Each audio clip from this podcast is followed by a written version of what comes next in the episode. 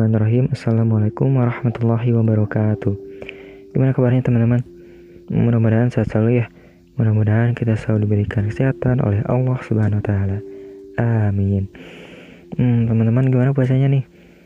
Uh, masih semangat? Masih dong harus Gak kerasa teman-teman puasa Udah mau dua minggu lagi uh, Perasaan baru kemarin gitu uh, Apa namanya dengar orang-orang pada ngucapin marhaban ya Ramadan. Selamat menunaikan ibadah puasa. Eh tahunya udah dua minggu lagi.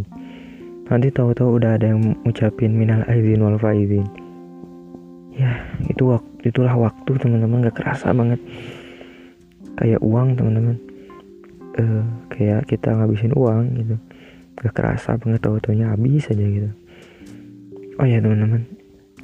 Aku tuh suka bingung sama orang-orang soleh di luar sana para ustadz para ulama mereka tuh kayak eh, disibukkan dengan beramal soleh disibukkan dengan beramal tiap harinya tiap waktunya produktif tiap waktunya gitu.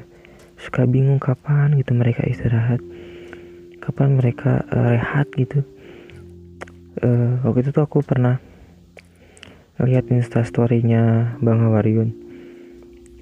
Di situ tuh ditulis uh, istirahat adalah perpindahan dari satu amalan ke amalan yang lainnya. Kayak masya Allah, uh, begitu memanfaatkan waktunya gitu beliau sampai-sampai uh, mendefinisikan waktu sebagai pergantian satu amalan ke amalan yang lainnya. Kayak tiap harinya, tiap waktunya tuh beramal terus beda gitu sama aku yang tiap harinya banyak uh, tidak kebermanfaatan gitu. Masih suka scroll IG nggak jelas masih suka nonton YouTube yang nggak jelas dan banyak lah padahal bulan Ramadan ini harusnya tuh jadikan momentum buat kita uh, untuk berubah gitu untuk mengupgrade diri untuk muasabah diri. Gitu teman-teman padahal eh, apa banyak banget kegiatan yang bisa kita lakuin gitu. Banyak amalan-amalan yang bisa kita lakuin bulan Ramadan ini. Yang amalannya tuh di kali di dua kali lipatin gitu di Ramadan kali ini. Uh, jadi yuk kita teman-teman kita jadikan Ramadan ini sebagai momentum uh, buat uh, apa namanya mengupdate diri kita.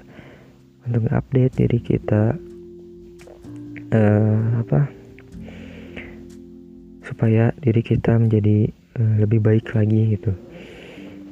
Dengan melakukan amalan-amalan. Uh, dengan melakukan melakukan kegiatan yang positif. Salah satunya ya baca Quran.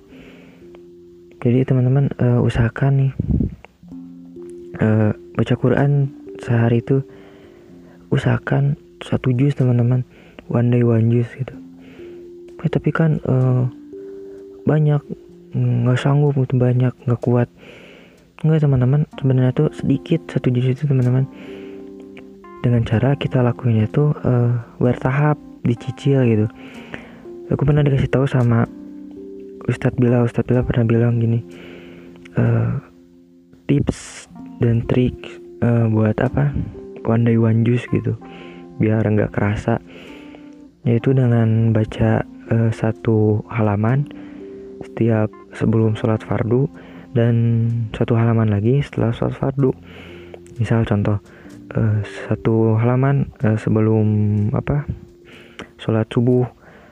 Langsung uh, satu halaman lagi setelah sholat subuh gitu teman-teman jadi dicicil aja jangan seabrek langsung satu jus uh, sekali baca gitu ya. Nggak kuat gitu. Uh, jadi cicil aja teman-teman. Bahkan Rasulullah SAW juga bilang gitu amalan yang paling aku cintai yaitu amalan yang sedikit tapi uh, sering melakukannya atau istiqomah gitu. Jadi ya udah cicil aja nggak apa-apa teman-teman. Uh, satu satu lembar uh, setiap sebelum sholat dan satu lembar setelah uh, selesai sholat.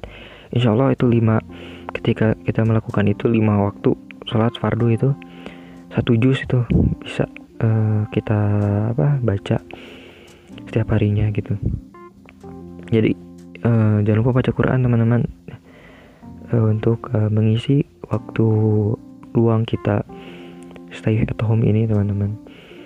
Uh, lalu yang kedua hmm,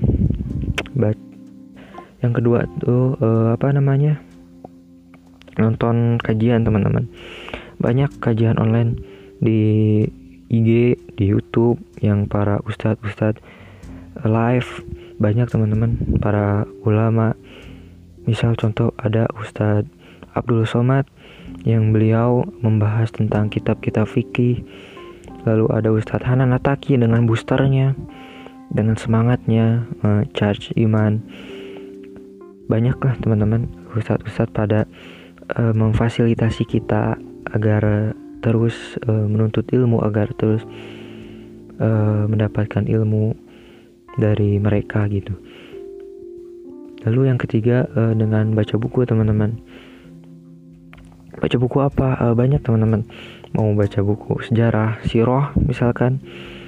Uh, baca siroh apa? Siroh sahabat misalkan. Siroh nabawiyah. Nah ini siroh nabawiyah teman-teman. Uh, siroh tentang um, perjalanan kisah uh, Rasulullah SAW dari mulai beliau dilahirkan sampai beliau wafatnya itu uh, diceritakan gitu dalam buku sirah ini. Bagaimana beliau perjuangan dakwanya perjuangan perangnya bahkan banyak cerita-cerita beliau gitu. Jadi kalau kita mau mengenal gitu bukan mau sih emang harus gitu. Kita tuh harus mengenal sosok Rasulullah SAW yang begitu amazing gitu. Yang uh, apa kita harus kita cintai gitu kan. Jadi mana mungkin kita bisa mencintai seseorang tapi kita nggak tahu gitu seluk beluknya gitu nggak tahu sejarahnya nggak tahu uh, latar belakangnya beliau gitu. Jadi mulai kita baca buku sirah teman-teman supaya kita bisa lebih mengenal lebih dalam sosok Rasulullah SAW ini. Hmm, mungkin itu aja sih teman-teman. Sharing uh, aku kali ini uh, ngalur ngal, ngalur ngalur ngidul ya teman-teman. Eh, nggak uh, jelas gitu ke mana-kemana. Tapi ya nggak apa-apa lah teman-teman. Oh ya makasih teman-teman yang mau yang udah nyempetin denger yang udah nyempetin denger dari awal sampai akhir hmm, makasih banget. Semoga ada kebermanfaatan yang didapat. Hmm, mungkin itu aja sih. Apalagi ya?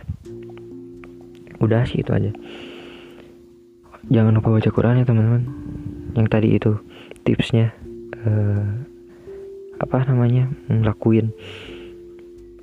Itu aja sih. Barokallahu fiq wassalamualaikum warahmatullahi wabarakatuh